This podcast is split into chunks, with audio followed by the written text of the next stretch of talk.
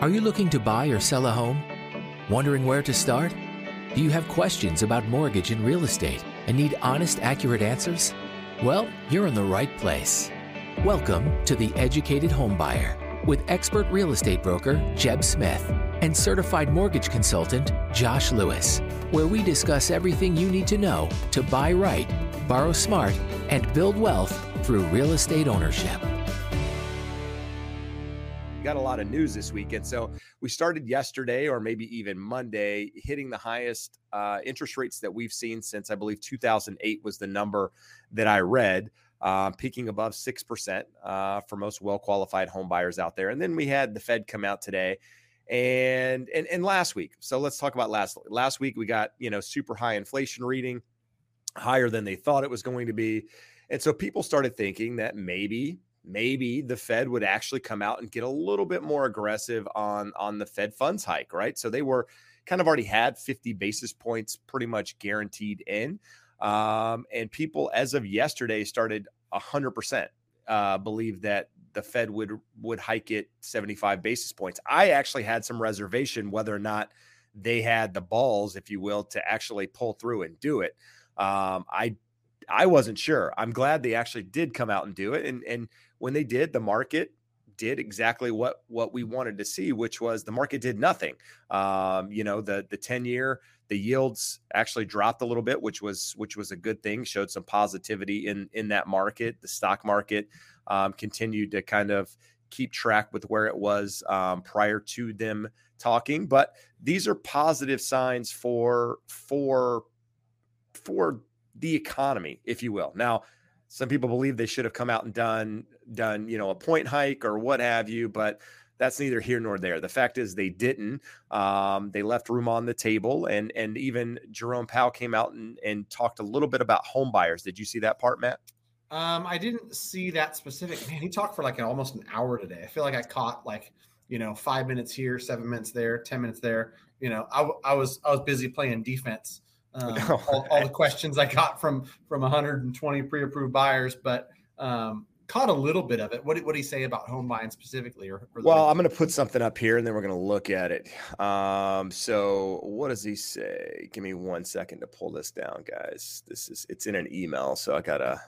Yeah, while you look that up, I was just going to say um, anybody who missed the last week of excitement, um, like Jeb said.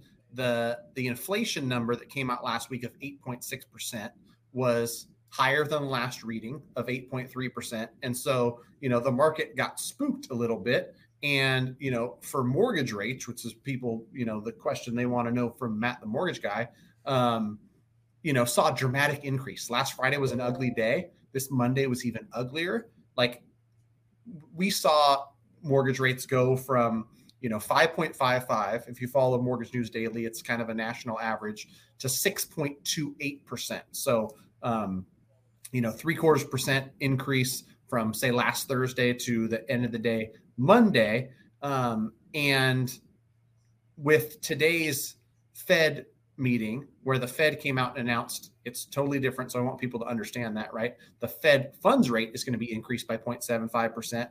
Them coming out swinging hard, I think, you know, was was something that was really well received, because they said, listen, we're going to we're going to, you know, do whatever it takes uh, okay. to come out and stabilize the economy, to, to get inflation under control and things like that. And so um, we saw we saw actually a, a good reaction from from mortgage interest rates today, about like one hundred twenty-two basis points better. Yeah, no, I mean, the thing is, the Fed doesn't have an easy solution at this point, right? Had they done this a year ago, we'd be in a different position now um, in, in many ways. But the fact is they didn't do it. They waited way too long, and now their backs are against the wall, and we've got inflation readings that are crazy high. And and um, and they've got to basically come in and, and I mean, their number one job as the Fed is to is is for employment and inflation, right? And employment, the numbers look pretty good. So their their job at this point is to deal with to deal with inflation. Now, um, you know, part of Jerome Powell coming out. So this this email I get, it, it's part of a newsletter from Calculated Risk. I don't know if you read any of the stuff from there, um, but not getting into that per se, but just goes on to say that, you know, he basically says, um, I'd say if you're a home buyer, somebody or a young person looking to buy a home, you need a bit of a reset. We need to get back to a place where supply and demand are back together and where inflation is down low again and mortgage rates are low again. This will be a process whereby ideally we do our work in a way where the housing market settles in a new place and housing and credit availability are at appropriate levels. So, you know, I'm getting people emailing me and asking me questions. What does he mean by this? You know, whatever. I, it's it's hard to say exactly what what he meant directly by that. Um, but what I can tell you is that the housing market's already starting to settle into almost a new market, um, if you will. This is not the market, guys, that we were in four months ago, five months ago, a year ago. It's a completely different market. And, you know, I mentioned this in a video recently, Matt, is that people have very, very short memories. And, and sometimes that's a good thing. Short memories are a good thing because when something bad happens, you can move on and, and, you know, forget about it and it, like it never happened. But occasionally you need to be able to go back to those, to, to remember what was normal. What was a normal market? You know, what did the housing market look like prior to twenty twenty? And and even being, you know, an agent that that's been in the business a long time, you you you forget, you forget that, you know, what a normal market looks like. And buyers out there, a lot of the buyers have no idea because they weren't they weren't even thinking of home buying then. And so unless you were actively involved or what have you, you don't remember that time. And so what I what I, you know, people now see homes sitting on the market a little bit longer, they see price adjustments happening, and all of a sudden it's the end of the world. No, it, it's you've got to have these things happen to get back to more normal, some, you know, more stabilization in the market.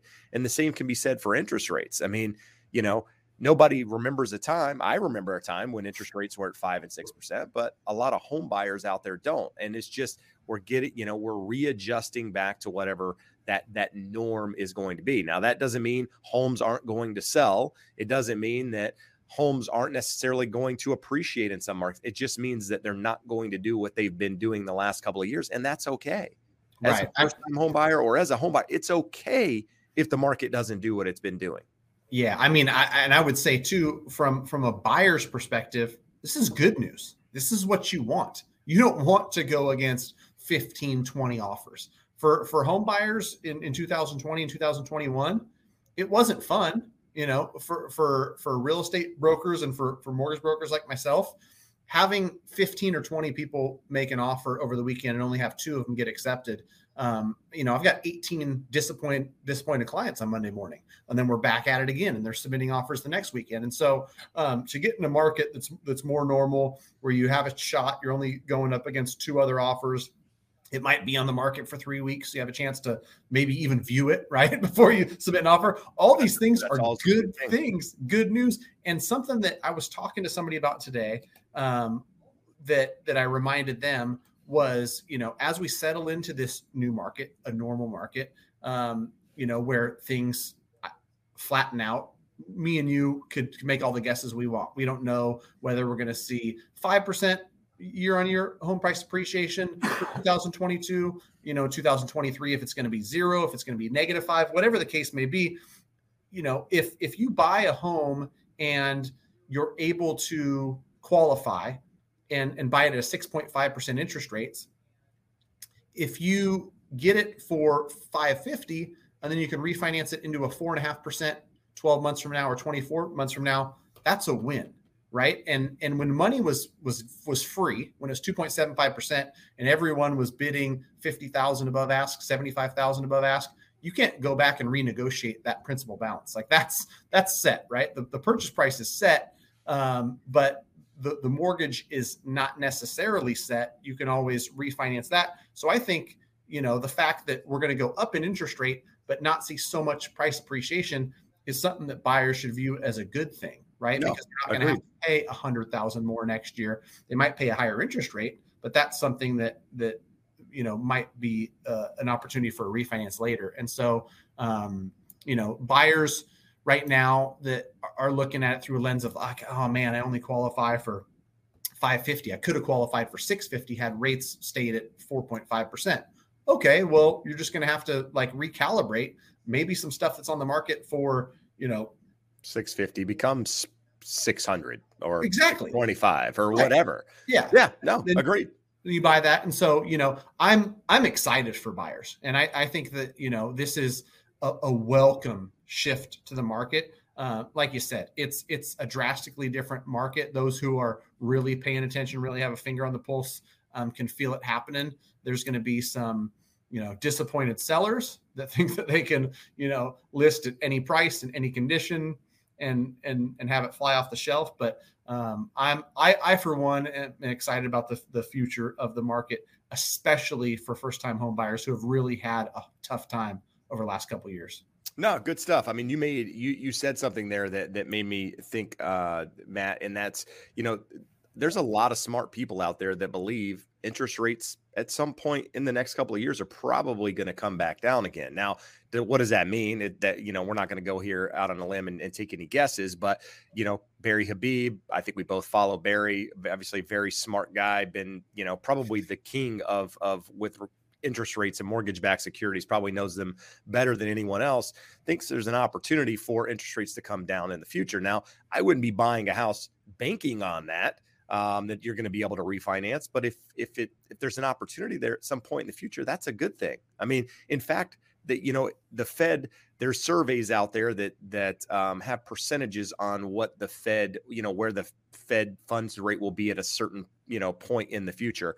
And, um, I think at the moment, I don't remember the exact month of, of next year, but they're already predicting, uh, a Fed funds rate cut at some point in the future. So they're already right. building in cuts because the Fed is likely going to go too far, put the brakes on the economy. There's a really good chance we go into recession. Who knows if that actually happens or not? You know, some people believe we're already in one, regardless of that.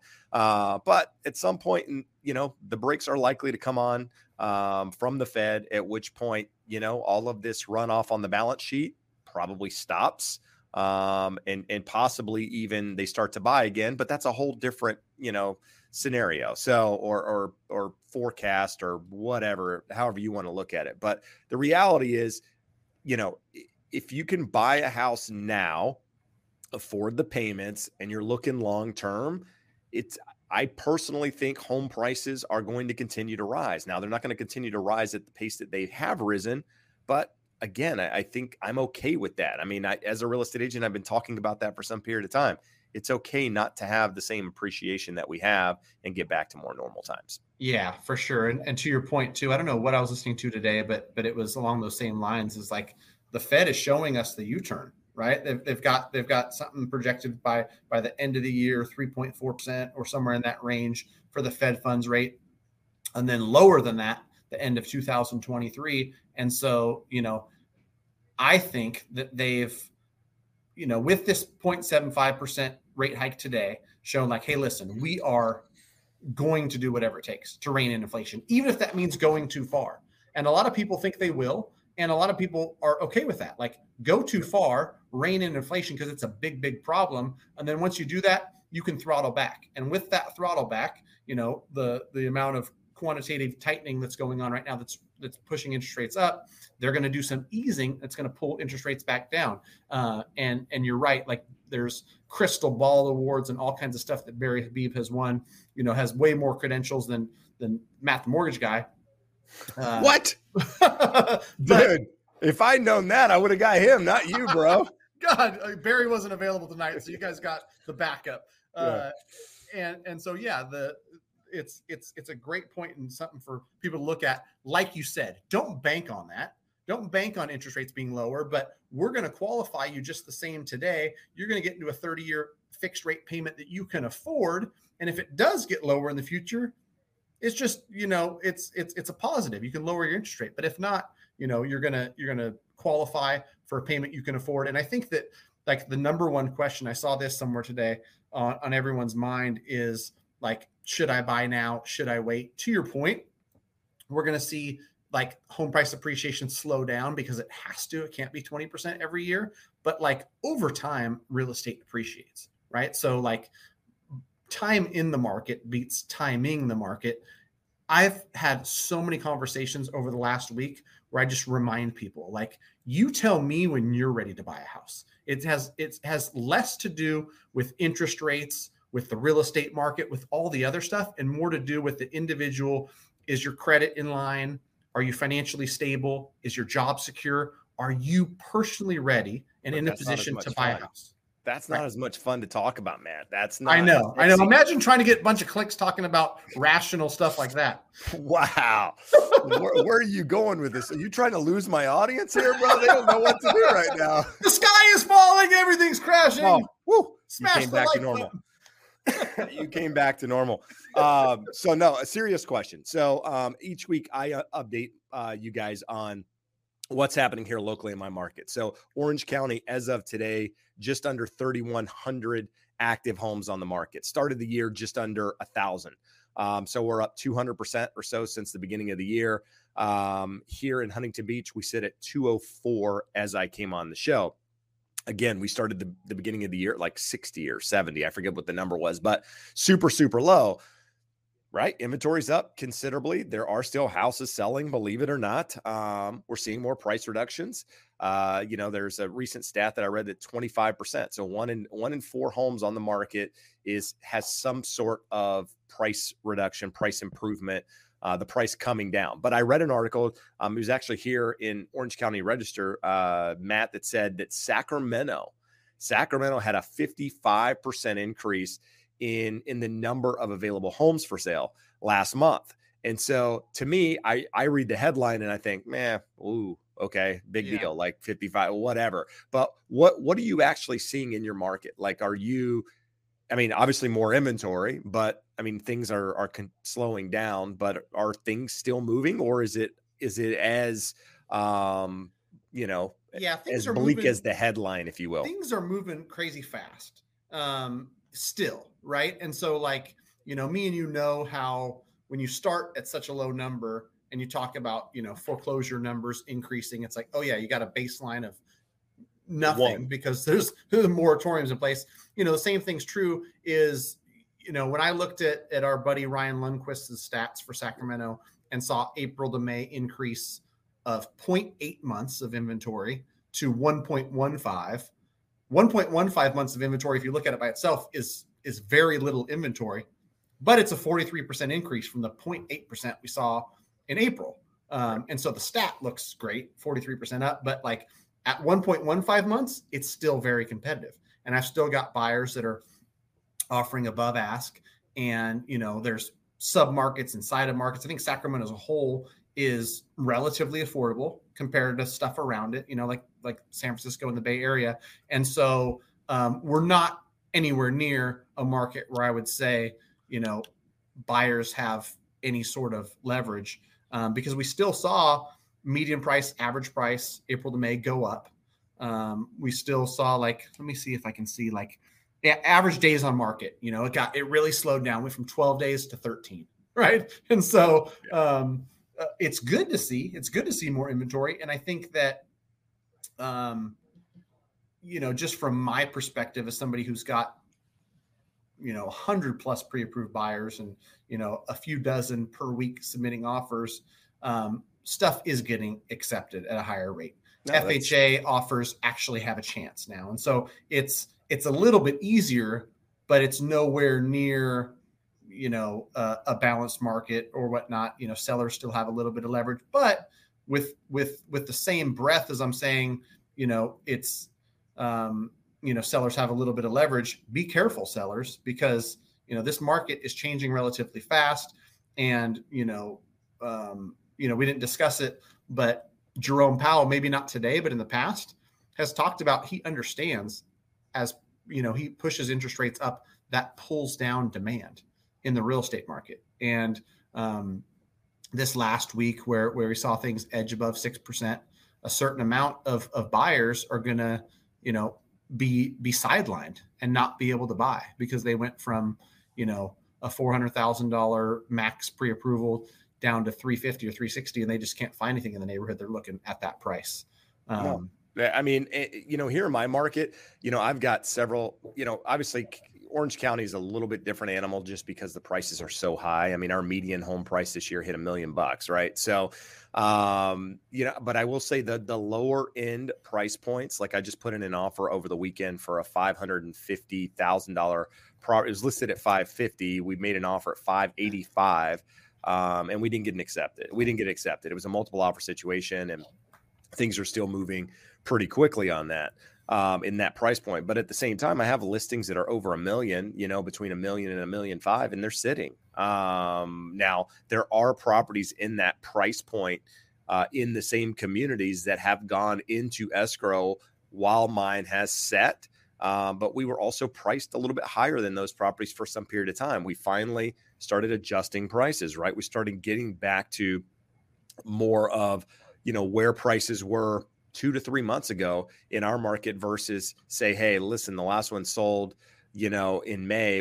Okay, what's mine worth today? Well, it's probably worth, you know, it, it hasn't necessarily increased in value, but it hasn't necessarily gone down in value either. And I think that's kind of the mindset that people, the, the shift that needs to happen is that it's, there's a mindset shift at the moment. And it's not just, you know, um, there's more, uh, more property to choose from and less buyer demand. It's a mindset that, hey, listen, things aren't what they were a couple months ago. And you, as a seller, as a buyer, you just need to, to know going into it. I mean, in some cases you might still have to be above the asking price, like the one I mentioned earlier. In other cases, you might be able to come in and actually offer something less than the asking price, but it's going to be a case-by-case basis. Anybody out there telling you that home prices have dropped thirty percent across the board is an idiot. I mean, honestly, like I see right. these headlines and it's like, come on, people. Like nobody actually believes that, do they?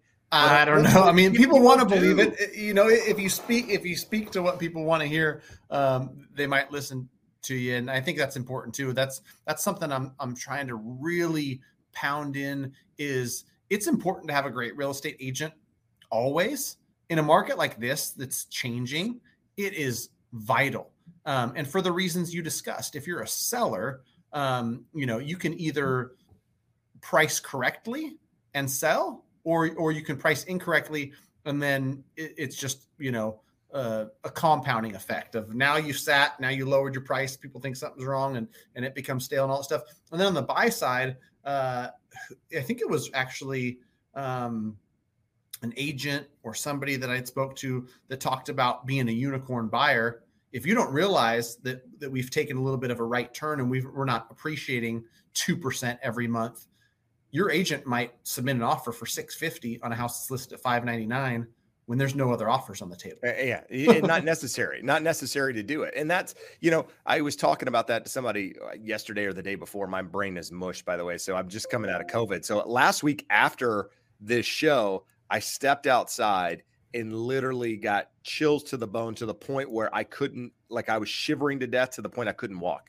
I had to lean against the rail and wait for my, like my body to just stop shaking uncontrollably to get to my car, and then went home, literally got in bed, walked right in house, got in bed, and was in bed for like four days. Um, and so my mind is still mush. But uh, where I was going with this is that, you know, a couple times last year, I would be at a listing presentation or talking to a seller, and the seller would, we, we'd be talking about price. And I would say, hey, well, you know, they'd say, what do you think my house is worth? And I would say, ah, I don't know, maybe two point three. These are, these are real numbers. I'm giving you real numbers that happened. two point three million is the one I gave them. Uh, and they said, well, we want to sell it for two point five. And I said, okay, like it's your house. Like, I don't know what the market's going to do in this. I mean, will you get it? Maybe, but also understand there's a chance that you don't. Well, guess what? We put it on at two point five and we got two point five like the very first day. So I was like, wow, that's, that's pretty crazy. You know, similar example, another one listed at two point seven, sold for two point eight, literally the next day. This is the same seller, by the way, on both of those going high on the price. What I will tell you is today, I can confidently tell you that that's not going to happen for them unless you've got some unique, you know, unicorn with regards to a property. You've definitely got to be more strategic in how you price properties as an agent and as a buyer, how you approach it, right? I mean, like Matt said a moment ago, if you're the buyer coming in and still thinking that you got to do all of these things, waive contingencies, do all of this, you might be doing things that aren't necessary in this market. Um, may, maybe they, you know, they're not going to hurt you, but at the end of the day, maybe they're something that you could keep, you know, like the ace in, in your pocket, if you will, um, and, and not necessarily need to do it in this environment. And and it's important just to know the market that we're in. So, yeah, I mean, something I want to touch on too, that you said, and it, and it's worth uh, repeating that, you know, entry level, you know, you might bid thirty-five above ask and have it not accepted, while something at a higher price point might sit. Uh, what I'm seeing in my market, and, and I think it's probably going to be in multiple markets, is the entry level stuff. Uh, there's there's plenty of demand, right? And then the move up stuff, luxury stuff. You know, some people may qualify but choose not to, you know, because of higher interest rates or, or for whatever reason. And so, you know, what you might even have too is somebody was at, you know, the six hundred to eight hundred price point, rates went up, their, you know, criteria changed, and now they're looking between five and six. So, so there's even more demand at those levels. And so, you know, entry level stuff in most markets generally has the most demand. I think this market is no different, where the, the largest amount of people are going to be able to qualify for the stuff that's the, Absolutely. the least price. And so, um, you, you don't necessarily want to read, you know, national headlines or look at things, you know, from a broad perspective and be like, okay, things have changed. We're not going up every month. You know, I, I can offer twenty-five thousand below list. If it's an entry-level house in a good neighborhood, well-priced, you know, you, you may well be against seven or eight offers. That thing's still going to go above list. Um, so, you know, back to the same thing, have a quality agent who really understands the market, that neighborhood, that price point, all the other things, they can advise you correctly. Good stuff. So we're going to do this, Matt. We're going to change it up a little bit and start answering uh, some questions out there. So if you guys have questions, uh, put them in the, the, the comments there. Try to lead it with the word question. Just helps us find it when looking through them. Um, unfortunately, Matt doesn't have access to uh, to click on these like uh, Josh normally would, which makes things a lot easier. So if you see something uh, you want to address, Matt, and I don't click on it, let me know and I'll I'll hit it. But um, okay.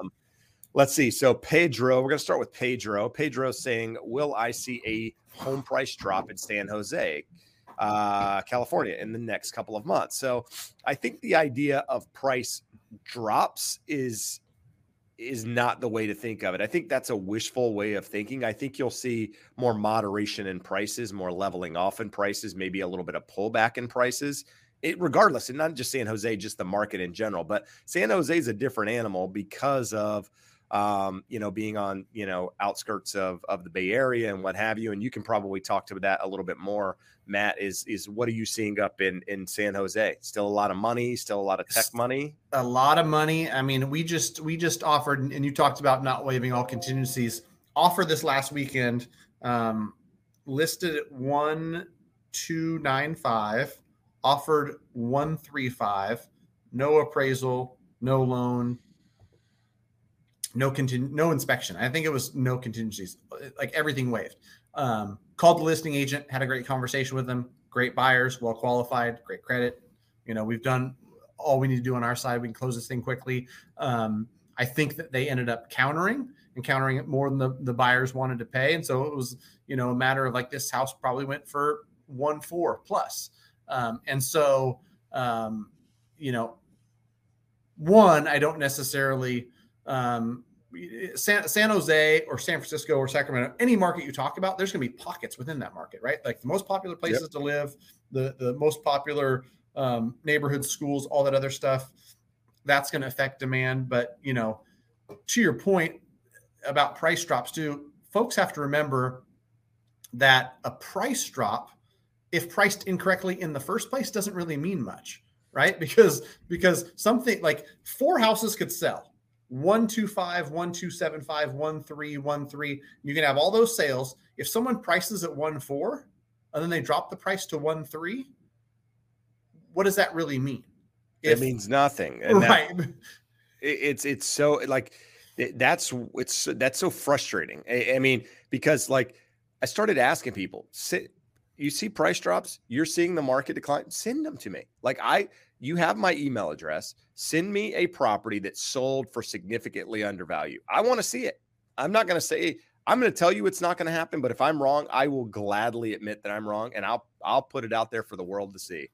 If you can show me a property that is sold significantly below market value, it, it, are they do they happen? Sure, but they're most of them are distressed properties. We're not talking distressed properties. We're talking, you know, just traditional sales. Somebody put their house on the market and decided just to let it go for nothing because, you know, they were scared about the world ending. Eh, maybe one out of, you know, a hundred, somebody does that, but that's, it's not normal. And it's not, um, it, it's not uh, indicative of, of what the market's actually doing at the moment. Right. Cause that's the thing too. It's like price drop, you know, when, when somebody lowers their price on what they're selling it for, doesn't mean that home prices are going down. Um, it just means that they either priced incorrectly from the start, or, you know, they're, they're trying to sell it quick, whatever, whatever the case may be. But yeah, that's uh, like, people don't understand. If I've got an investment property that's worth six hundred, that should sell at six hundred, I can get with an agent and we can list it at seven fifty. I can list it at whatever I want. And, yeah, and, for sure you can.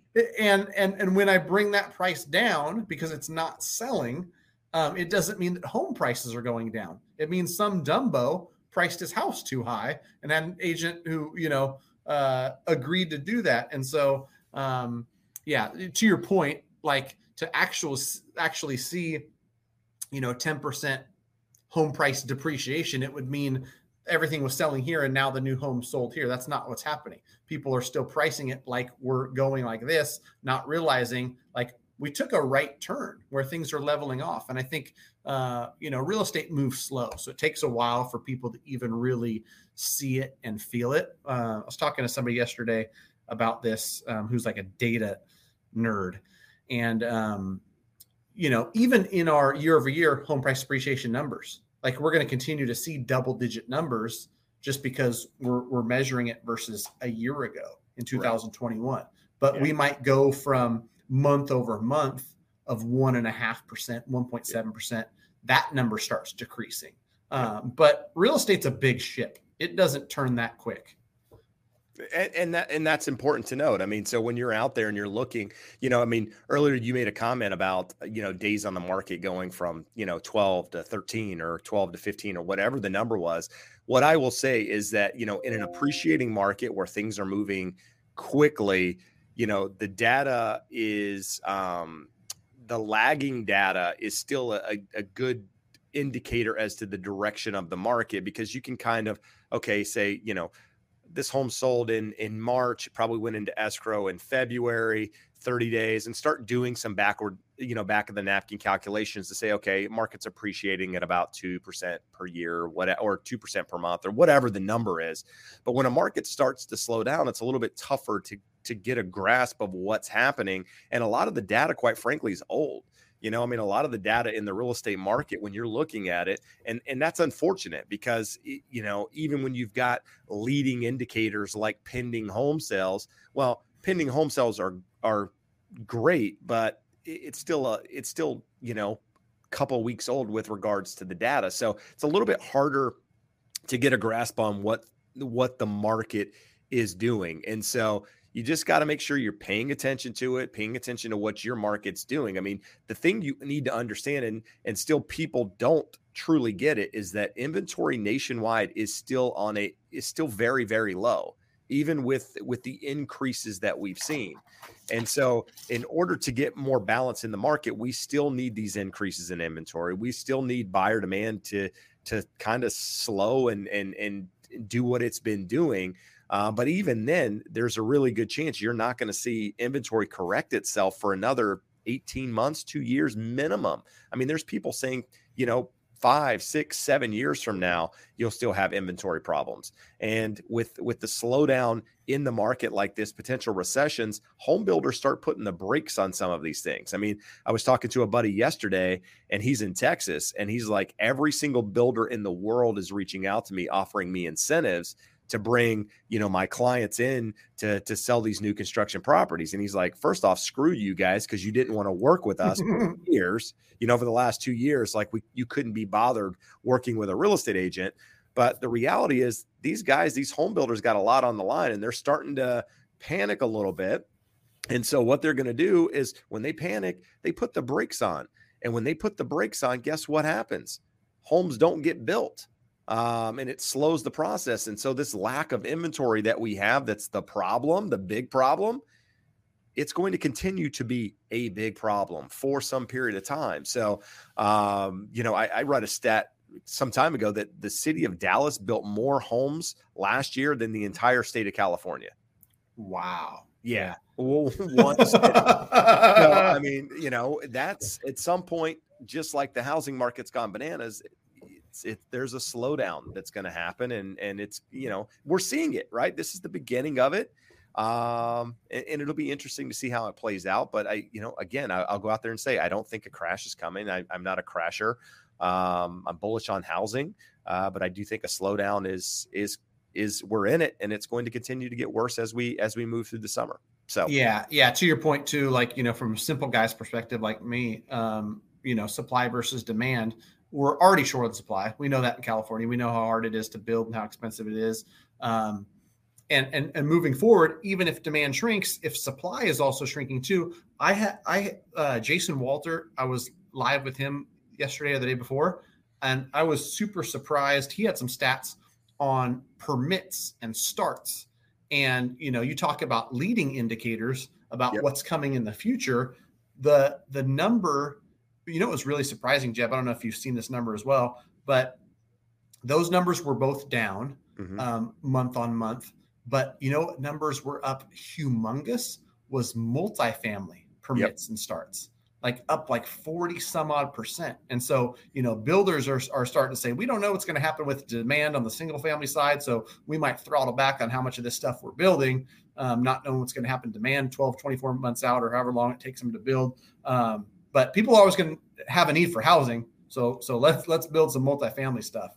Um, well, a lot of people don't understand with new construction is that, you know, um, you know, th- these properties aren't built, you know, on, on permits being pulled. These are just permits being pulled. They're not houses that are actually completed. They're not even started yet. And so when you see, you know, um, home buyers not wanting to, you know, with uh, n- new purchase applications going down for new construction, well, think about it. As a home buyer, would you want to buy or go under contract, put your earnest money deposit down on a house that you have no idea when it's going to be built and what the interest rate's going to look like when it is built? No, you wouldn't want to do that in this market, especially with all the volatility. Now, over the last couple of years, people were willing to do that sort of thing because interest rates were kind of in a downward trend for some period of time. And, and, you know, housing, there was none, right? So now there's a little bit more inventory, and buyers are going, no chance. I want to put my money on the line with, with this contract. And they're, you know, supply chain issues. They're telling me it's going to be nine months, a year, when it's probably going to be, you know, eighteen months for that property to be completed. Yeah. That's the reason applications are going down on new construction. Nobody wants to deal with that sort of thing. So yeah, no, I mean, th- there's a lot that goes into it. And again, I, I'll say it like I do every time. It's the headlines, man. It's I, and and I'm guilty. I'm guilty of using a headline to get people to to click on uh, videos, on articles, or whatever. But we try to address it in the video, whereas a lot of this other stuff is just feeding the the beast with uh, with doom and gloom. So yeah. Anyway, um, we got a couple. Let's get back here. So we've got. Um, We don't really have a lot of questions at the moment, but um, let's see. So Gerald says, as a first-time home buyer trying to use my V A, um, I'm in a really, really bad place to get my first home built, waiting for D R Horton to finish so I can do the underwriting. Huh? Kind of goes back to what we just said. Um, I need advice. Should I wait? So this is difficult, Gerald, because as a V A buyer, or as a buyer in general, if you're under contract on new construction, you have, I don't know what your out is, um, you know, on existing construction, buying existing homes, you know, if, as long as you have contingencies in place, you can typically back out of that contract and have no repercussions, especially here in the state of California. Whereas, you know, new construction, they use their own contracts. Um, they're typically unilateral contracts, so they benefit the builder um, themselves. And so sometimes when you're backing out of these contracts, the buyer can, or the builder can say, we're keeping your deposit. So I don't know if that's the case with, with uh, the contract that you're in, but it's something that you should read into your contract and find out what your options are. But other than that, you don't really have any options. You're at the mercy of the builder at this point. I mean, you can try to go to the builder and, and try to get some incentives, try to see if there's anything they'll do to work with you, um, especially if they have more inventory. You know, if they have a lot of available inventory and they're not, it looks like it's not selling, maybe you have a little bit more leverage. But if if you're the only available property in there, they're probably just going to tell you to pound sand. So um, any advice on, on that one, Matt? Anything um, one one stat I want to throw out, because I saw this one recently that that, that I really liked, um, especially if you're a V A buyer, V A or F H A, you know, government type loan. seventy-three percent of people who buy new construction actually use an outside lender. And I was surprised at that number because I know how hard they try to keep all that stuff in-house. You know, yes, they push they you to their in-house lender. And, and, you know, the fact that seventy-three percent of people use outside lenders um, is, is a surprise because of how hard they steer, but it's proof that people can get a better deal on the outside. I've seen some weird, weird things with builders. I've had them, you know, charge a borrower for a lock up front. And, you know, to your point where they have non-refundable deposits, they're charging you to, they're, they're like making the buyer pay up front to, to lock a rate. Whereas you can use, you know, a broker like Josh and lock that V A rate for ninety days or one hundred twenty days and use an outside lender. You're going to get a better deal ninety percent of the time anyhow. Um, so yeah, I, I think I just would, would back up what you say where, you know, I, I would look at the contract, see what you're, what, what you may or may not be losing, because I think it's fairly common non-refundable deposit on those new builds where you put that initial deposit down, it's pretty much gone. Um, but uh, best of luck to you. Um, the good news is that, that the V A loan's a great loan and um, rates are still great on, on V A loans. So you're going to get into some awesome financing, whether you buy that new build or, or buy a resale home. Yeah. Yeah. And that's the thing is, is, you know, also, I mean, if you haven't done so already, talk to, you know, talk to a broker. If you do end up staying in the deal and you're working with the builder's lender, get, get another quote from, from a Matt, from a Josh, and, and just have the numbers run to, just to make sure you're getting the best decision, you know, because the builder's lender, they're, they, they make, they come off as very aggressive um, in, in what they offer and the incentives that they give you and what have you, but understand it's, it's a ploy to keep control of the file. They, they want control of that. Um, and, and in my experience, they're usually not the most aggressive. So just, you know, do your homework. Uh, but it sounds like you're already in the process. So, uh, let's see here. Um, Riano Keeves says, is it wrong for me to drink a beer while watching y'all after work, even though I bought a home already? Absolutely not. It's that's the way it should be done. Everybody that buys a home should be drinking beer right now, watching us, and probably making fun of the fact that we're still here doing this. I mean, cheersing to your to your great interest rate. Cheersing to the you know you you, yeah. you got in while you did. You guys should play like a drinking game where if we say like a certain word, you guys take a drink, and um, you know we could make this really fun, guys. Yeah, I mean, I, I love it when it when you know I, I've got some buyers that I'm, I'm sure you experience the same thing. It's you know leading up to the home purchase. Every single week, asking questions, staying in contact and all that, you know, we miss you when you go away. So stick around, you know, they're yeah, really they're, they're good, good, good information and, and knowing about the real estate market and stuff that never gets old. You don't want to stop doing that just because you've already bought a house. Cause you know, you might be buying another one in two to three years. You might be buying investment property. So, you know, stay in tune. And if, if you can't join every, every week, cause it's uh, not a high priority once you've already bought, then uh, just commit to tuning in once a month. There you go. I like it. Um, so Renee, Renee says, do you anticipate a bigger pullback decline in the luxury one million plus here in Coachella Valley compared to more affordable homes? So I don't know what you're comparing to more affordable homes. Um, I guess under a million bucks or whatever the lower price point is. You know, the thing about Coachella Valley is that it is turned into a big Airbnb market um, because of Uh, how much money people will pay to stay out there for all the concerts and everything else that goes on. Um, the desert at the moment uh, is still pretty hot um, and, and still moving. And, you know, the million dollar price point is still a pretty competitive price point out there, um, depending on what you're looking at. I can, I know because I've got some friends looking at property out there um, and looking for stuff in, in and around that area. There's just not a lot of it out there. So, Um, I, you know, it's hard to say. I, I think the higher the price point, the more flexibility there will be in the price, um, typically speaking, but only if the seller has to sell. Um, if, if you got people testing the market and don't need to do anything, and that sounds crazy, right? Why, why would somebody put their home on the market and, you know, that doesn't need to sell it? People do it all the time, just trying to test the market and see what it'll bear.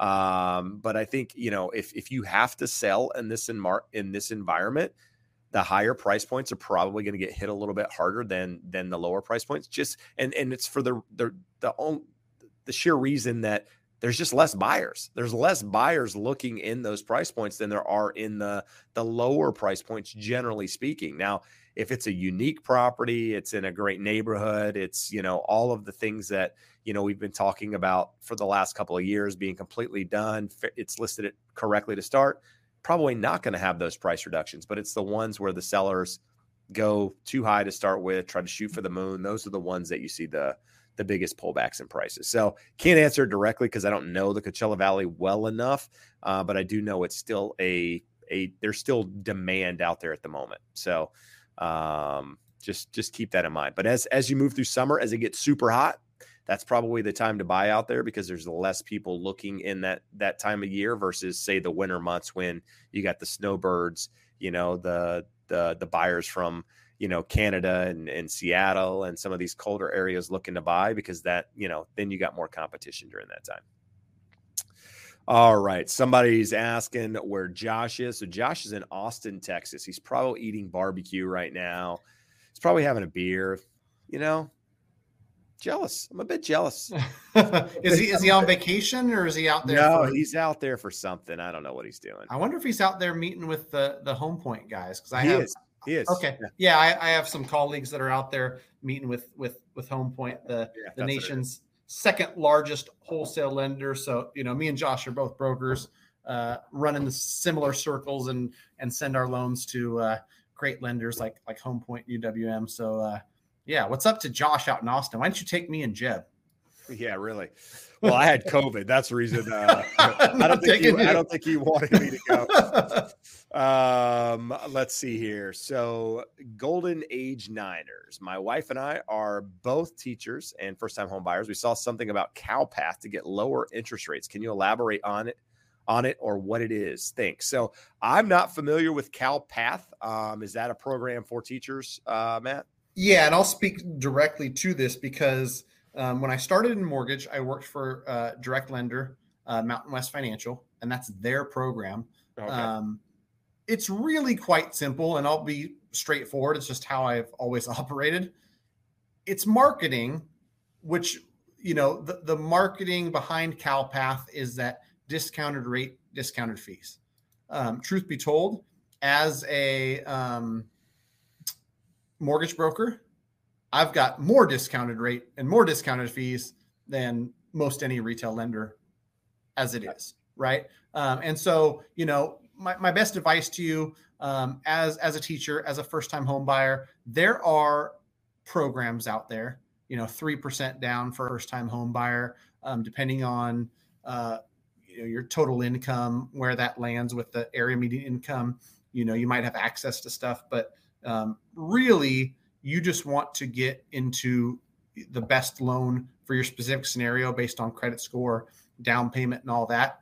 Talk to a lender you like and trust. You know, a broker like Josh or myself is going to be able to look at dozens of, of lenders and say, you know what, based on your guys' scenario, here's the best program for you. Maybe show you a couple different programs side by side, but anybody who's who's really looking for, you know, some magic program where you can put one percent down and get a three percent interest rate, um, it, it just doesn't really exist, to be completely honest. Um, even the stuff that's that's backed by by your state, you know, Cal H F A has some down payment assistance programs.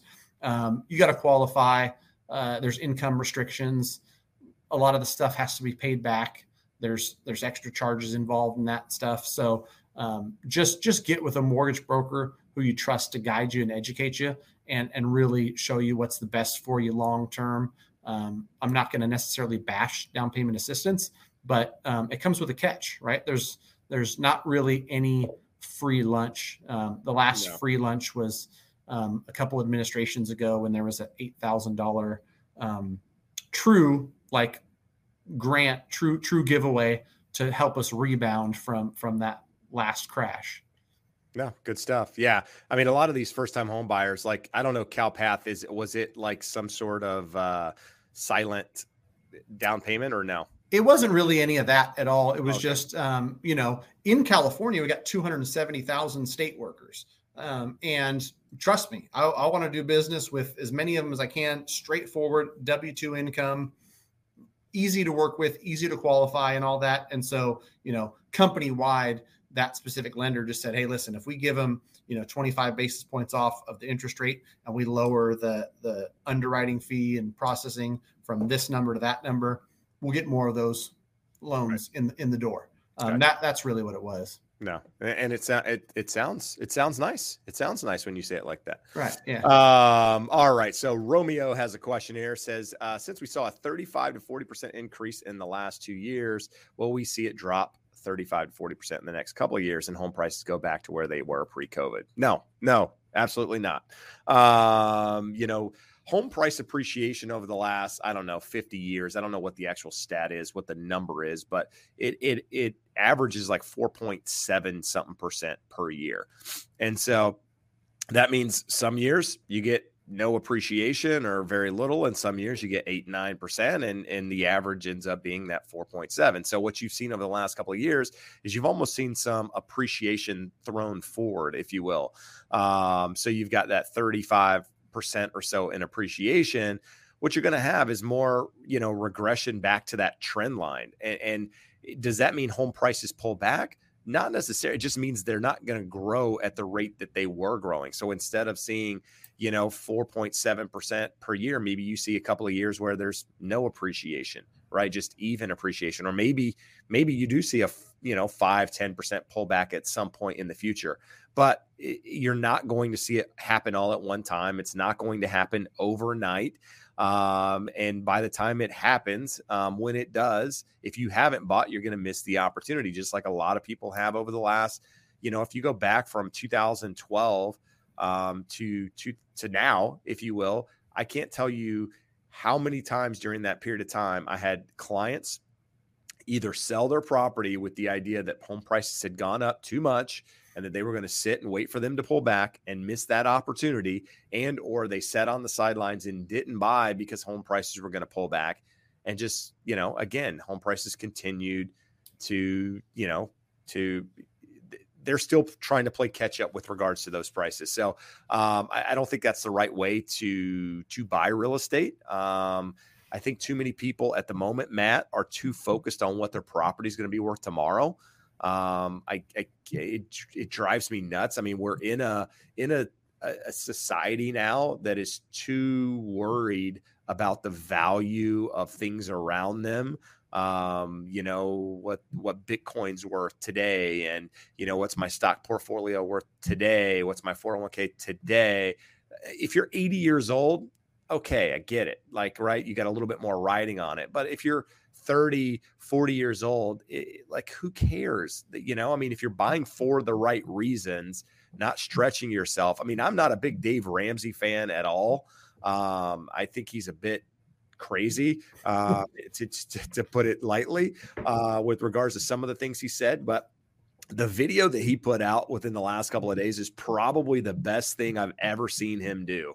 Um, and it's, you know, I, I could probably find it and play it here on, on the screen, which I may do in a minute, but he basically just uses data to say, hey, listen, home prices are going to continue to go up. If you are a home buyer sitting on the sidelines waiting for them to come down, you are going to basically, you're going to be upset because it's going to continue to appreciate. So I'll see if I can find that video. I don't even know if I can play it on here, but we'll see if we can. Yeah. If, if you try to find that, I'll, I'll speak to this too, because I think this is a really popular thing. And like, you know, to the point we made earlier, where if it's something people want to hear, people are going to say it because they understand people are going to click on it and it's going to drive traffic. Um, I've heard this in many places. We're going to go back to pre-pandemic levels. Um, I don't know if you've been in Subway recently, um, but there's no more five dollar footlongs. They're freaking ten forty-nine, right? And so like to to say like, are we going to go back to pre-pandemic levels where I can get a five dollar footlong and, and a gallon of gas for a buck forty-nine? Um, I, I wouldn't hold my breath. Um, you know, real estate should be looked through the lens as a long-term investment. You know, if you're investing in the stock market, you shouldn't watch the stock price every single day. And, and, and like you said, Jeb, you know, people have, have unfortunately over the last couple of years been getting, you know, my Homebot reports, Josh's Homebot reports, where they get to see ten, fifteen, twenty thousand dollars appreciation every single month. And, and I get how it can be intoxicating, um, but it's not, uh, you know, the norm. Um, and, and, and just because, you know, we're on the other side of COVID and, and, and the economy's opening back up and whatnot, doesn't mean we're going to see this, you know, huge swing um, and just preset to pre-pandemic levels. This, that's, that's not how, how real estate works. To your point, um, like we've really only seen one housing correction, and it was because of wild, wild times in regards to mortgage lending, wild, wild times in regards to how appraisals were done and all the just madness around mortgage. None of that stuff is happening today. And so anybody who's, you know, going to point to anything that happened in two thousand eight um, and, and think that, you know, there's any possibility of that happening now is doing it for clicks, is doing it for shock value. Um, It's just, it's just not even, you know, in the realm of possibility for anybody who's, who's thinking straight. There you go. Um, so I just put a link in the, in the chat. I didn't want to throw it up here because unfortunately, uh, on my, it came from Facebook off of Dave's Facebook page, but, uh, when I click on it and underneath that, if I were to show it on the screen, there's like something that's not appropriate for, uh, for, for, for anything, uh, for that matter. And I don't want to throw it up here on the screen because otherwise it would show. So I just put the link in there and you guys can watch it when you, uh, when you get a minute. So, um, w- here's what I'd like to do. three hundred forty-one people watching. I would like to ask a favor. And that is if, uh, you guys, you know, like Matt being here, you appreciate the content we provide, the questions we answer, hit that thumbs up. Um, follow us on social media. In fact, Matt's information is in the description of the video below. You can follow him on TikTok, on Instagram, on YouTube, anywhere. Um, yeah, we appreciate you doing that. Um, you know, we appreciate the support. And uh, if you're in California and, you know, you don't like Josh and you want to call Matt, call Matt. He's you know, he's, he's here as well. You can uh, get a rate quote from him, too. Uh, yeah, some people don't like me and they go to Josh. I'm okay with that, too. I mean, truth be told, listen, both mortgage brokers, both, you know, selling the same dream um, and, and, and both living in abundance mentality. So um, I think both of us would probably just recommend that you talk to a broker um, because, you know, the broker channel Uh, is better, faster, cheaper than most any other way to get a mortgage. So um, contact a local mortgage broker, get yourself set up.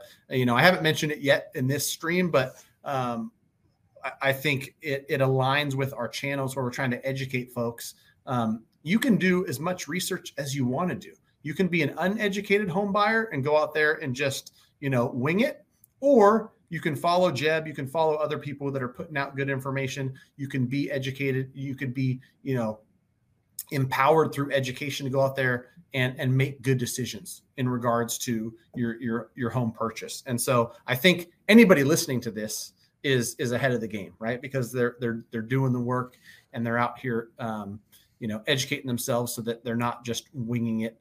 Um, and they're, and they're also um, hopefully not listening to some of the absurd fear, uncertainty, and doubt that you kind of alluded to with, you know, is the market going to crash fifty percent next month? Uh, that stuff is just, uh, if nothing else, I guess, entertaining. Yeah, I, I guess. I mean, it, it seems like a waste of time. Uh, but hey, who, what, what am I? You know, I, I don't know. I, I, I just find, you know, I, people don't, I'm not really a, a big YouTube watcher. Um, I, you know, and it seems crazy because I'm on YouTube, right? But I, I choose to read um, and, and and occasionally I watch YouTube videos. But like all the craziness that people talk about with regards to, you know, the doom and gloom and the turmoil, and I don't even I don't watch it, so it doesn't doesn't affect me whatsoever. Uh, but I do know there's often people in here commenting saying, "Hey, listen, you know, I didn't buy a house for a year because I was watching this idiot and, you know, basically missed out on an opportunity to to get into the market a year and a half ago or whatever. Then that that frustrates me because it's like, you know, if, you know, not using the channel for good and, and, you know, whatever, like the, the channel here, my channel was created for education. Now it's morphed into a little bit more than that just because um, you guys have allowed me to do it, but it's, it's always been about educating the consumer, you know, the, the buyer, the seller, the, you know, and, and even sometimes the real estate agent. I mean, I know a lot of real estate agents watch uh, my channel as well. Um, so, you know, again, just trying to provide you with good info. Um, and again, this will, I don't know if you know this, Matt, but every Friday we take this uh, Wednesday Night Live and actually throw it on the podcast. So if you're not familiar with the podcast, The Educated HomeBuyer, you can go find it out there on any platform. Um, and this will be out there. It'll be a two hour live where you can go listen to it. So, um, you know, it's kind of a deep dive into all of this. You can, again, what I tell everybody is you throw it on like two speed and uh, be done with this in an hour, man. It's uh, makes it really easy. So I know we're pushing an hour here, Matt. I don't know what your schedule is, buddy. So if you need to run, you uh, you tell me. I can go all day. I'll I'll probably. Um... The guy says he can go all day. Listen, your wife is one lucky woman. uh... She'll she'll be texting me in fifteen minutes. Get your ass home. uh, too good. I still have a cough. Yeah, I, um, I know a lot of folks who, you know, after after COVID's done, I actually had my my uh, son's friend in the office today. They came, they came by after school. They can just come hang out here. I've got I've got a couch and I've got a T V, and it's it's cool for teenagers. Um, still still dealing with the cough. That that thing might linger, but but it looks like you're you're you're ninety percent. You're back. No, I mean I I feel pretty good. I have no taste, so I went from everything being super salty, which was the craziest thing. So I could eat anything and it would be salty as hell. Like it was just like somebody dumped salt all over it. And now I have no, no taste at all. So now I just, I guess I could eat anything or not eat anything. And it's like, so I'm like telling my wife, like, give me the healthiest thing that we can. Right. Eat. Like, yeah. Yeah. If I can't taste it. it. Yeah. Just yeah. Give me the, give me the best cooking. Uh, no, um, let's talk here. So let's go kind of go through some questions. Here's one from YouTube user. If you offer over ask and appraisal comes back lower, are sellers more likely to budge? Appraisal contingency not waived.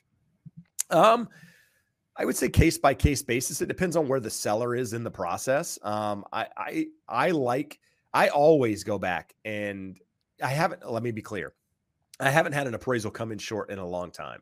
Uh, but when I have had one, in fact, I had a couple during COVID, uh, I asked the seller to reduce and they reduced almost every single time. One time we had to agree, uh, you know, it was a compromise, if you will. But um, I would say sellers are more likely to adjust price once they're in escrow than, than say, take a, a lower price to start with, um, you know, because they have they have emotions on the line, right? They've already started packing. They've already started moving mentally. Maybe they've got a house in under contract or whatever. So you, you've got a little bit more leverage once you're under contract to get that price reduction. So I would say it's definitely not unheard of to get that reduction, even if you've gone over the asking price.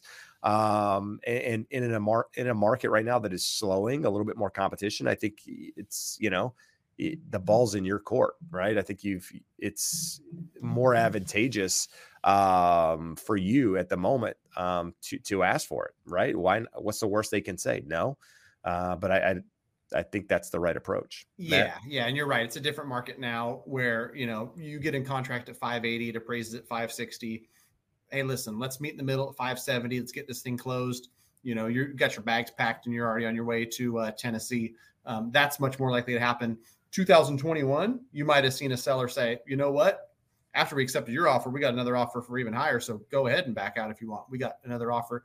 And uh, more often than not, on, on most of the contracts that I saw, um, this stuff was negotiated up front, right? Where, where there was less negotiating going on because you either agreed you're going to waive the appraisal contingency or willing to pay up to forty thousand dollars above appraised value. And so um, agents who were good and active kind of understood in the market we were in, um, this thing might not appraise. So let's put it in the contract beforehand.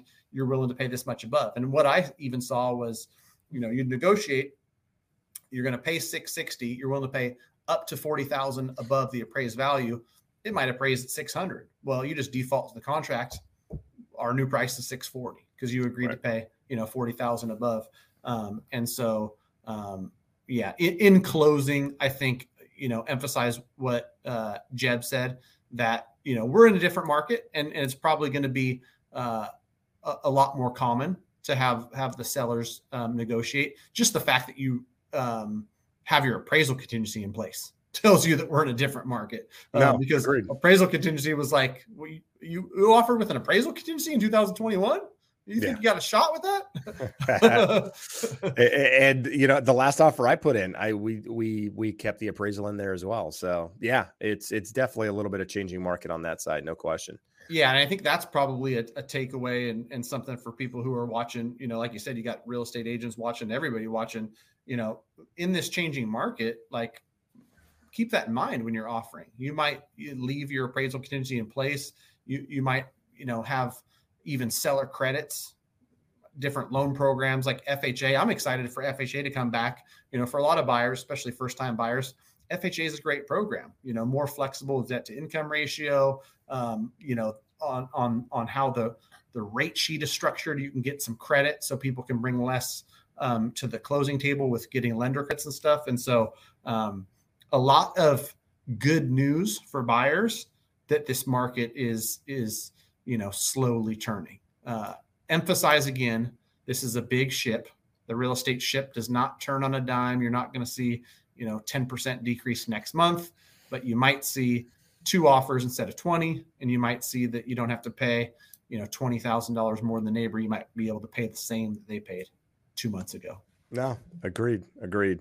Um, let's see here. Uh, we got a couple cool, well, Michael, when, uh, when, uh, When, how can a first-time home buyer do seller financing, or is that for investment properties only? So um, seller financing would come from from the seller um, as some form of down payment and or uh, financing. So, you know, it's it's each case is a little bit different. Each scenario is set up a little bit different.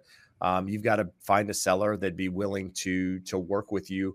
Um, but typically that seller's going to have to, well, they're going to have to own the property free and clear in order to be able to, to provide any assistance on that property, um, with regards to, to seller financing and what have you. But, you know, I would tell you probably going to be tougher than, than, than you think to find somebody that's willing to do seller financing, especially in a market like now.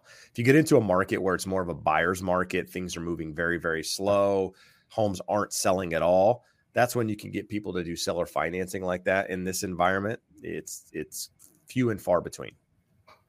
Agreed. Yeah, it's it, it makes for for great content for selling courses and talking about, you know, creative financing and whatnot. But um, you know, your average Joe um, out there looking for for seller financing, it's going to be hard, you know, because it takes a special um, circumstance and and a and a very specific seller who's able to even offer that. It happens. It's just not that common, not that easy to find. Agreed. Yeah, agreed. Yeah, and and a lot of those home flipper courses and like all this crap out there, it's like, you know, buy a house with the seller finance. No, no, no, no. Again, no the, money down. Use other people's money. You do seller financing. I'm giving you credit for ten thousand. You get a free boat in the deal. So you're oh a boat. That sounds yeah. nice. I don't know. I mean, whatever I crazy stuff people are talking about out there. Uh, let's see here. Uh, David says, can you talk about how to balance making sure you're not stretching yourself, but jumping into the market and not being swamped by the insane mortgage prices here in SoCal? Difficult one, man. Um, you know, it's you, there's no right answer here. Um, you know, cause each person approaches it a little bit differently. Uh, but what I would say is, is start with the budget in mind first, right? I mean, what, what are you, what is your expendable income? Um, what, what are you able to spend on a mortgage, you know, monthly and be comfortable? Um, you know, I, th- we're moving into an, a recession, a recessionary environment, in my opinion. Um, and, and with that, you know, at the moment, people feel, you know, pretty, pretty good about the cash that they have coming out of COVID. And there was a lot of money gifted, you know, f- free money and, and just different things, um, giving people kind of almost an extra jolt, if you will, of, um, you know, of, of, of income. Uh, and so I think as people wear through some of that extra money that they have because of inflation, because of higher gas prices, higher food costs, and it's going to happen. Um, it might not be immediately, but you know, a couple months from now, I think you, you probably, you know, you get more of a slowdown out there in the economy. And, and I think if you're buying now, you've got to be thinking like that already. Um, in your budget, you've got to be thinking that things are going to slow down in the future. So whatever your budget is today, maybe it's actually a little bit less than that budget with the idea that things might slow down more. Maybe it doesn't, but it's better to be prepared than not. Um, and then once have, you know, you have the budget, it's a matter of, you know, what can you buy on that budget and can you find something you like? And not, you know, I come across buyers often that feel like they just have to buy something. And I, I still believe that's the wrong approach. Even if home prices continue to appreciate, I feel like it's the wrong approach because you're not buying for the right reasons. Um, so you just got to make sure you're buying for the right reasons and be, be within your budget. Um, but I think, again, I think budgets are going to get tighter moving through the end of the year. Um, so if you are stretching your budget at all, just, just be careful. Yeah, I mean, I think we talked about it earlier. So, so if, you know, David wasn't on earlier. Um, what I stressed was like, it's when you're ready. It's not when the market's ready, when the rates are ready, when any of that stuff's ready. Like, you know, when you're in a stable position with your job, with your, you know, finances, with your credit, with all of that, to where you say, you know what, thirty-six hundred dollars a month, fixed rate mortgage. I know that this is something that I can do. Um, because truth be told, like, you know, the alternative is, is you go rent someplace, and if and if thirty-five or thirty-six hundred fits in your budget, rent might increase over the next five to ten years. And so, you know, there's there's a little bit more stability in in in a mortgage in that way. Uh, but you know, to Jeb's point, like, you want to be non-emotional about it and look at the finances, and that's why getting yourself pre-approved, um, calling a mortgage broker you like and trust, and and really getting that side dialed in first is what I always recommend to folks, because then you know, okay, here's the price point, here's the down payment and total cash to close. This is what I'm comfortable with. And then, you know, like you said, Jeb, you can go out and say, there's something at that price that that I like and want to buy, or there's not. But, you know, where, where people get it wrong is they go out and they see granite countertops in a swimming pool and they get really excited. And it's like, oh, I'll make one point three million work, not realizing, you know, seven thousand four hundred dollars a month might stretch you.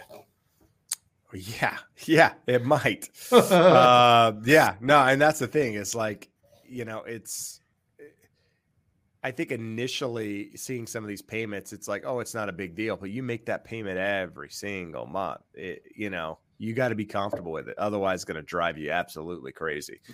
Um, let's see. Me, I listed two rental homes last week in Northport, Florida that have tenants with ten months from, excuse me, remaining on the leases. It's been nine days with only one showing. How hard do you think it will be to sell? Well, the first problem I see is trying to sell a property with tenants already in them. Um, I've, I've had very little success of doing that in my career. Uh, most buyers, when they buy property, don't want to buy um, a, a property that already has a tenant in it, unless, again, they are going into it as an investor, uh, you know, to start with. And, and, And even in those cases, you know, you want to pick your own tenants um, in many cases, or maybe you want a different, you know, to raise the rents or do something differently than what the previous owner has done. So those t- properties are a, a little bit more difficult to sell. Now, what you may do is go to the tenant and say, hey, listen, you know, the homes are for sale. I realize you have a, you know, ten months remaining on the lease. Hey, how about if we get an offer, I'm willing to give you five thousand dollars to move, or whatever that number is, something that you're comfortable with, something that the, the tenant is comfortable with, to get them out of there. And that might get you an opportunity to be able to, to sell that property without a tenant in it.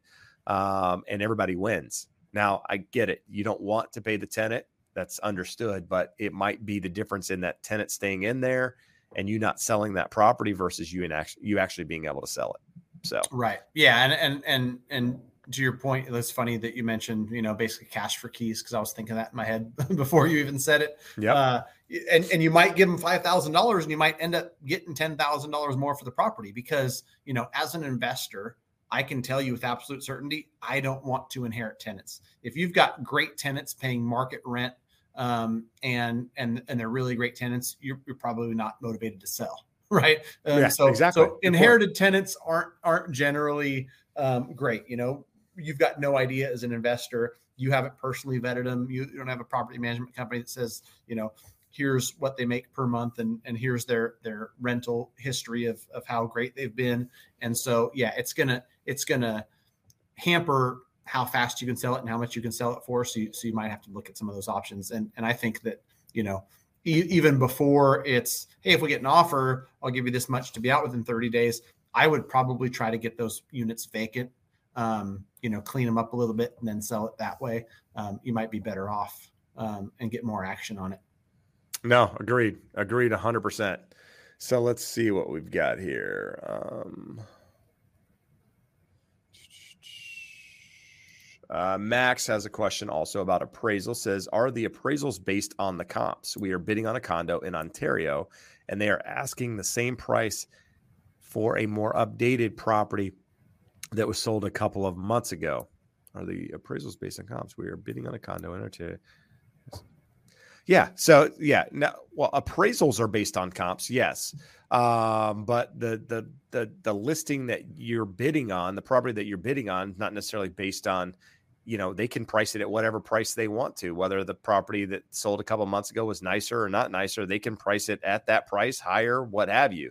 Uh, but what I will typically say on an appraisal, appraisers usually are looking, and again, you know, Buddy Ryan would, would know and, and be able to answer this in, in more detail. But I will say upgrades matter, but that is not the focus for the appraiser. The appraiser is there to look at the size, the bedroom, the bathroom count, the location, that sort of thing. The, the condition of the property matters, but if one has granite countertops and one has tile countertops, it's going to, it, the value is going to be the same. Um, on paper with regards to the appraisal. There's very little uh, value given to something like that. Now, if one property's completely been done, opened up, you know, uh, all the bathrooms, kitchen completely remodeled, all of that, you might get a little bit more value. But again, it's not going to be a huge difference, especially when it comes to condos.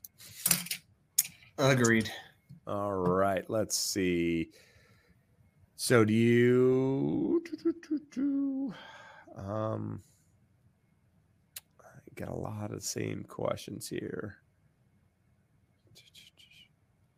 It's uh, it's a lot easier when you can click on the things too. Uh, do you think housing in top public school areas is also slowing down? Do you think it's more resilient to the market trend compared to non-school areas? So non-school areas. So I, I would say that top, I mean, listen, it, when the market slows down, it's going to, it, it doesn't, um, it's not biased. Um, well, I, that's not true.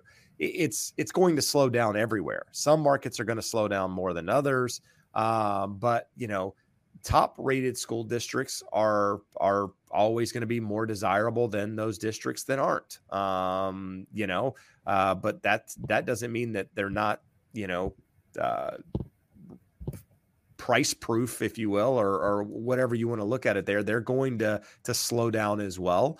Um, but probably less than than some markets. But it all comes down to who wants to be there, right? I mean, what I would say is that, you know, when you a better school district, you know, if you had a if you had a hundred buyers that were looking at at a, at a property, you're going to have more people, if they have kids, more interested in in the district that has good schools than the one that doesn't. Uh, but you could take a side and say, uh, you know, you don't have any kids at all. If you took a hundred groups of people and none of them had kids, they probably don't care about the school district. I mean, I, I something I, I, I point out to clients all the time is, you know, in having conversations is, hey, listen, you're, this is a really good school district, you know, blah, blah, blah. And they, some might say, well, we're not having kids. We don't really care. And I'm like, well, you might not care, but when you go to sell the property at some point in the future, if you sell it, that matters. Um, and they might still say, okay, that's good to know, or eh, still don't care, you know? So to each his own with this sort of thing. Um, but I would say that, you know, top rated school districts are always going to fare a little bit better in the, in the big picture, uh, but doesn't mean they're not going to slow down as well. Right. Yeah. I mean, I think that there are some neighborhoods that come to mind where, where, uh, you know, that, that resale value matters um, to folks and should matter where, you know, in, in the highest demand of markets, like we saw the last couple of years, you know, people are, are really willing to, to stretch to be in the best neighborhoods with the best schools and all that stuff. But, um, you know, it's, it's, it's going to be not the whole picture. It's not, not like, you know, stuff in, in school districts is going to, you know, appreciate twenty percent and other stuff's going to depreciate fifteen percent. Not gonna be like that, but maybe, you know, if just fare a little bit better. No, good stuff. I wish I had the stat for this one right here. I don't have it. Um, I know Josh does, but uh, investors sitting on lots of vacant homes, manipulating markets. How long can they hold on as interest rates climb? Low inventory narrative is not as real as you think. Well, it actually is as real as they think. Uh, inventory is a problem. Um, and there was a stat that came out recently. It basically said like, I think it's like less than one percent. It, it's, it's even lower. I think it was zero point eight. I think I remember the vacancy rate, you know, it was like zero point eight percent. Yeah, I think so. It, th- this whole narrative that, you know, it's it's investors buying property and just sitting on them, nobody's living in them is garbage. Like any neighborhood you go to, there's not a bunch of vacant homes. This isn't China. like, like, come on, people. It's makes it, for a good video, Jeb. Makes for some great headlines. I just like dry, like I'm gonna st- I'm gonna create a new YouTube channel where I just like go nuts like on here. Like I just you could find you it- could be you could be debunking, right? You could just go around and like debunk some of these videos, right? No, I just want to go off the tan- like I just want to go off the deep end. Like just start yelling at the camera and stuff. Like like have a drink and just go bananas. Like watch a video and just like just go absolutely out of control. I'll, I'll tune in. I'll tune I don't in. know. I think I think there could be a market for it. I, I, I mean, just... you know what you should do is like one day a week, it could be like Jeb's rants, you know, Ooh. And then people just know like Jeb's Sunday videos are his rants. And like you just sit out in the California sun, just drink all day. And then after like when you're really just peaking, then you just wow. press press just play. Record. and record. And, and yeah. YouTube shortly after bans my channel. So yeah, great. Jeb's Jeb's Sunday rants. You're going to get a lot of comments and be like, hey, that idea you talked about with uh, Matt about Jeb's rants, like we want to see that. I like it. I think it's good. I think it. I think it has it. There's an opportunity there. It's got potential. It's sure. like uh, Andy Rooney on sixty minutes. Like yeah. back in the day, m- most of these people have no idea who that is. But um, I could grow my eyebrows out like that. We could just make it like a. It'd be awesome.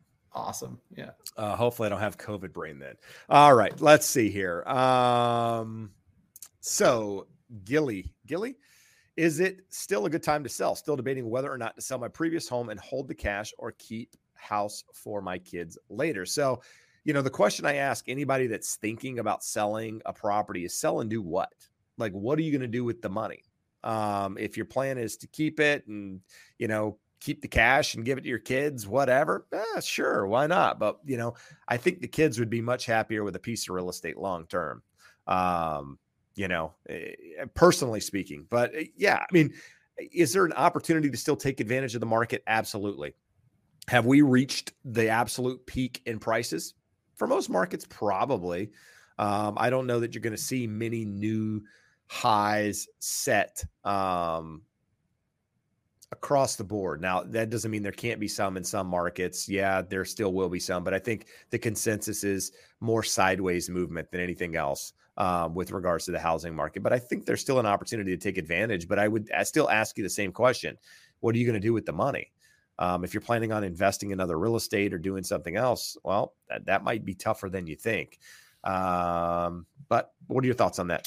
Yeah, I mean, I think like I'm obviously bullish on real estate, love real estate. And, and you know, somebody who owns multiple pieces of, of real estate, you know, the thought of selling something that's going to appreciate over time, like you said, like whether it goes up ten percent next year or four percent or zero, like over a long time horizon, there's an average of a four and a half percent or whatever that number is that it's going to appreciate. So, you know, if, if twenty years from now, you can, you know, give your kids the, the house that's worth a million today, it's going to be worth, you know, one point six twenty years from now, is, is that a better option than, you know, splitting that uh, in half today, paying capital gains, and then they each get three hundred in cash, which they go out and, you know, buy boats and other depreciating assets, and then it's gone.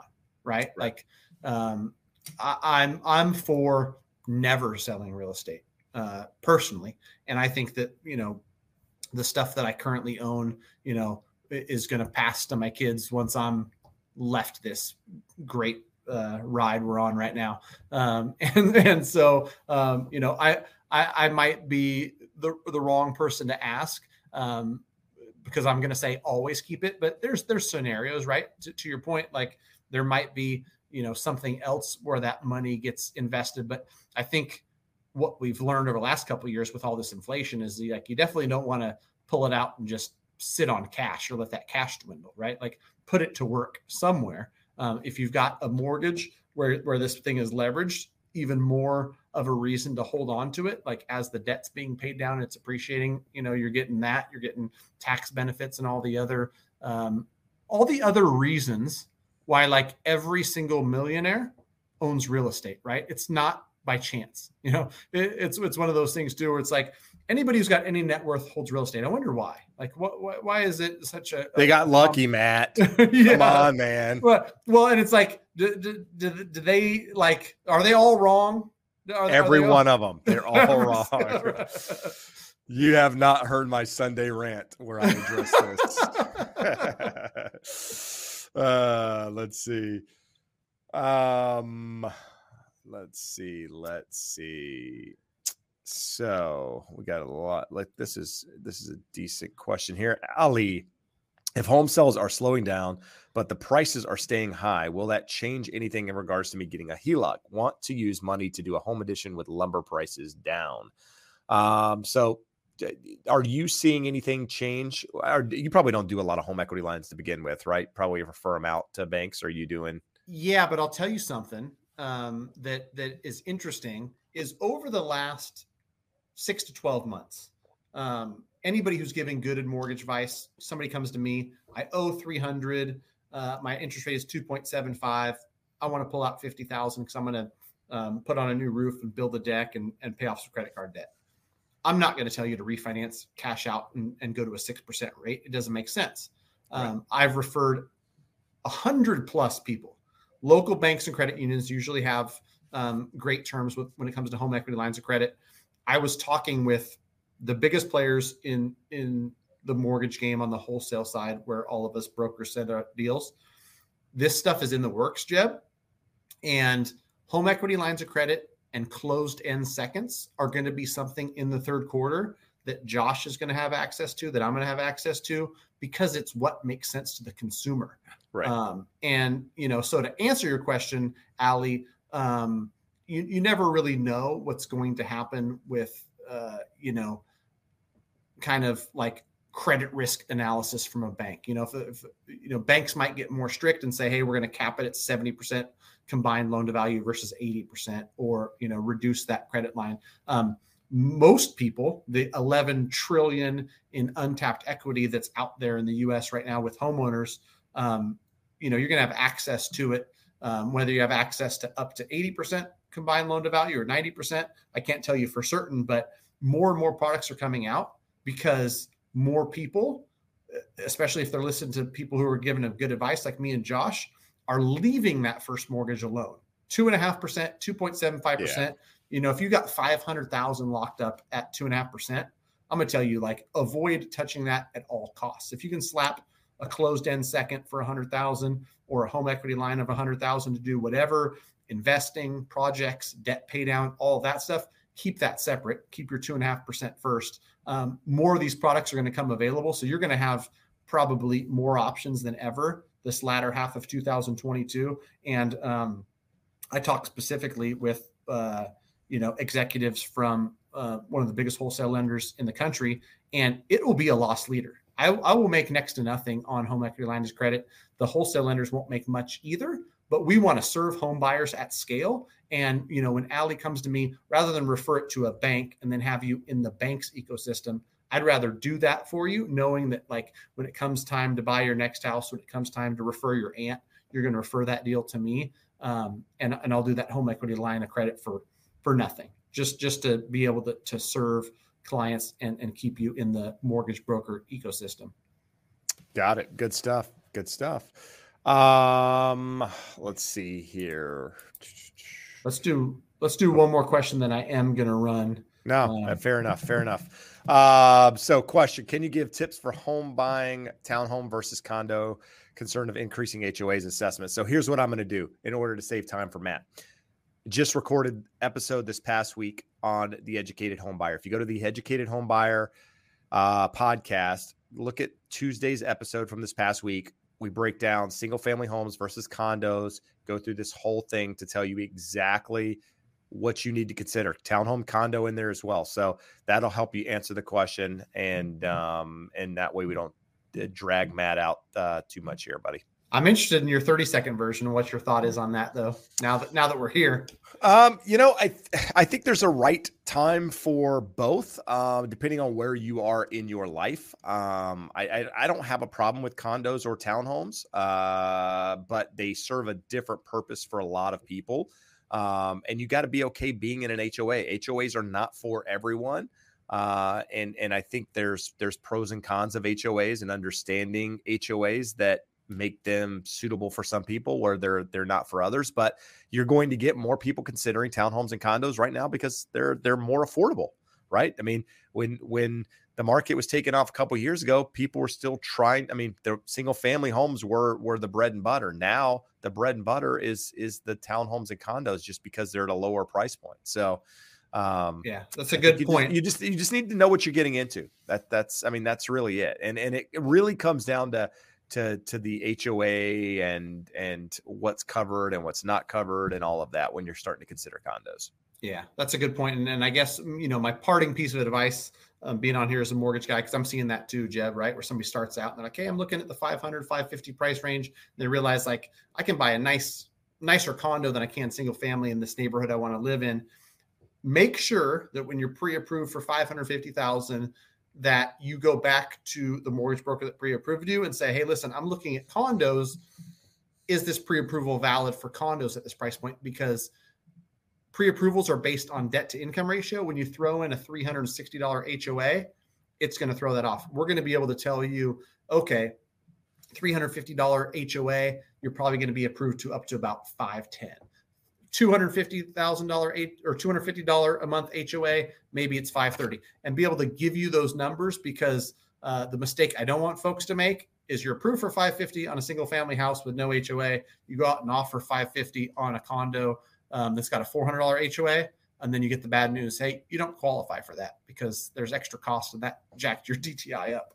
Um, yeah, no. And, and in that podcast, I talk about looking at the minutes on, on, you know, in, in the H O A documents to, to look for, you know, potential increases in H O A. Do, like there's a lot that you need to do when you're considering condos. Um, and, and so it's just good to know what you're getting into. So I feel like I could go over here, but it's just better just to, to listen to the podcast. Yeah, for sure. Get it straight from the horse's mouth, if you will. I'm, I'm going to check out the Educated Home Buyer podcast for sure, my man. I appreciate you, go, you having me on. No, absolutely, dude. I appreciate you being here. I'm going to stick around for a little bit longer, guys, and answer some more questions. And, um, you know, until then, Matt, Uh, appreciate you, buddy.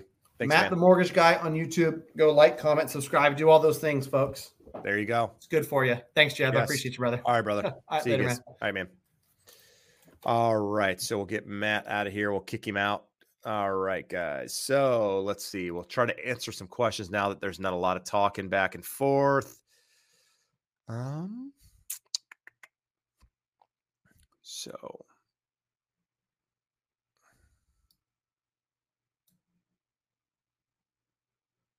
I'm sorry, guys. I'm just looking for some good questions here.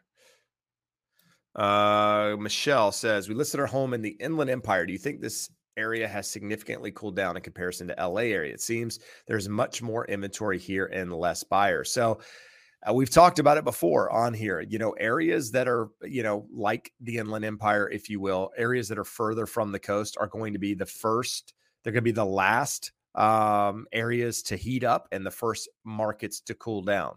Um, and, and I'm not going to say they're less desirable, but if people have the option of living near the beach or living in Inland Empire, they're probably going to choose near the beach first. So yeah, the, the Inland Empire is probably slowing a little bit. Um, you know, affordability is, is taking hold. It's, I mean, we're seeing the slowdown here in, in Orange County and L A County. Uh, and so as the slowdown continues here, it's going to move outward um, into areas like the Inland Empire. So yeah, less buyers out there.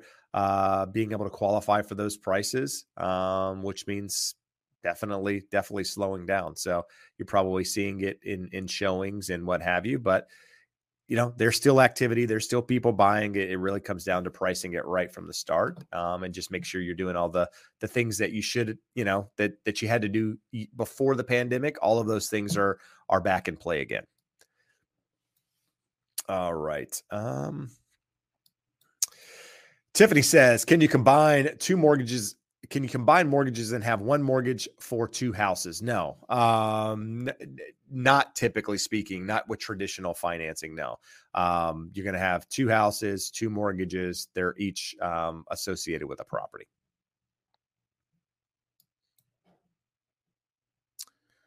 All right.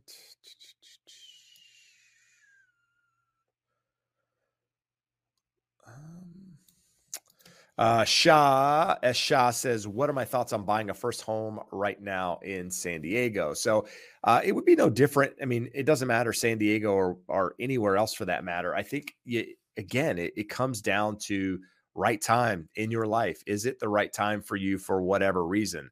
Um, maybe you're just getting married. Maybe you're uh, having kids, whatever. Maybe you're moving out from family, just graduated and just looking for a place of your own. Again, it comes down to, can you afford it comfortably, um, you know, in this environment? And we talked about a potential recession coming. Can you inf- can you afford it in a recessionary environment? What does the future look like with regards to your finances? If you feel like they're stable, you're going to be in that area for, you know, five, seven, ten years going forward. I think it's it's a it's still a great time to buy. I mean, real estate prices long term are going to continue to go up. I'm, I've said it. I'm bullish on on housing, but even with that said, I think there's some some slowdown, some continued slowdown happening in housing. Less less transactions are going to happen. There's going to be less uh, sales happening across the board. Less appreciation. This is all normal stuff. We're getting back to a more normal market. Uh, but if you're going in with the idea that you're going to buy it, sell it in a couple of years, or, you know, build a, equity, and then you're going to sell that property and buy something else. I don't know if this is in the, I don't know if this is the environment for that. Um, while there's companies out there saying that, you know, you're still going to see five, six percent appreciation over the next year or two years. I, I think you see more sideways movement with regards to housing, which means that you see some houses sell, um, you know, a little bit higher, some houses sell a little bit lower, where the average on hand is, is just kind of moving sideways. So just make sure you're making the right decisions for you. Don't get caught up in what everybody else is doing. It's like eerily silent in here with no one talking. I'm going back to try to find some questions from earlier.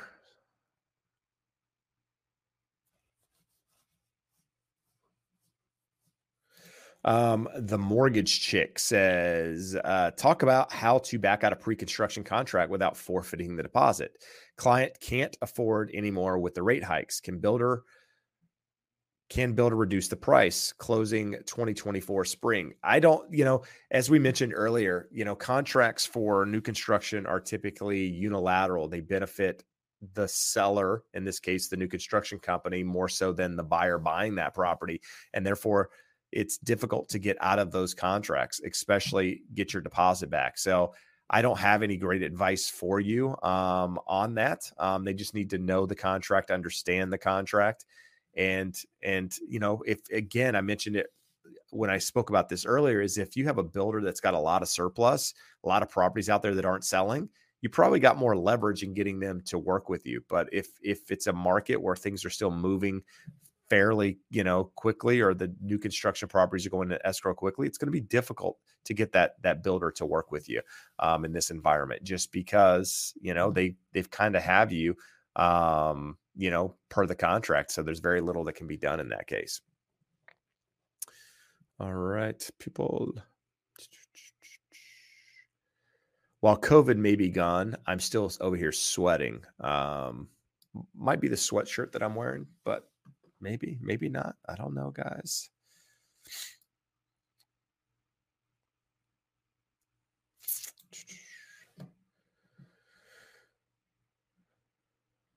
Um, I'm just looking for some questions, looking for some questions. Please bear with me here, guys.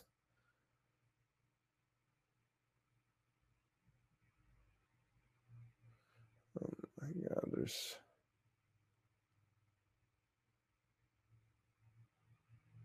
All right.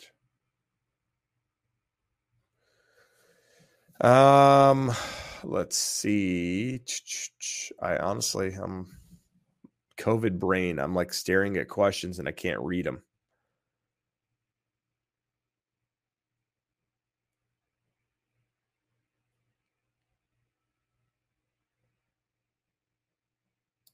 Uh, Ariel says, do you both have second jobs or did you position yourself good financially and make passive income? So I don't know if that's for me and Matt or what. Um, no, never had a second job as a real estate agent, been full-time since, you know, I don't know if you guys know my background. So I started as a mortgage uh, broker, owned a mortgage company for over ten years, simultaneously Uh, doing real estate uh, at the same time, and then transitioned one hundred percent into real estate. So I was either in the mortgage business full-time or in real estate full-time.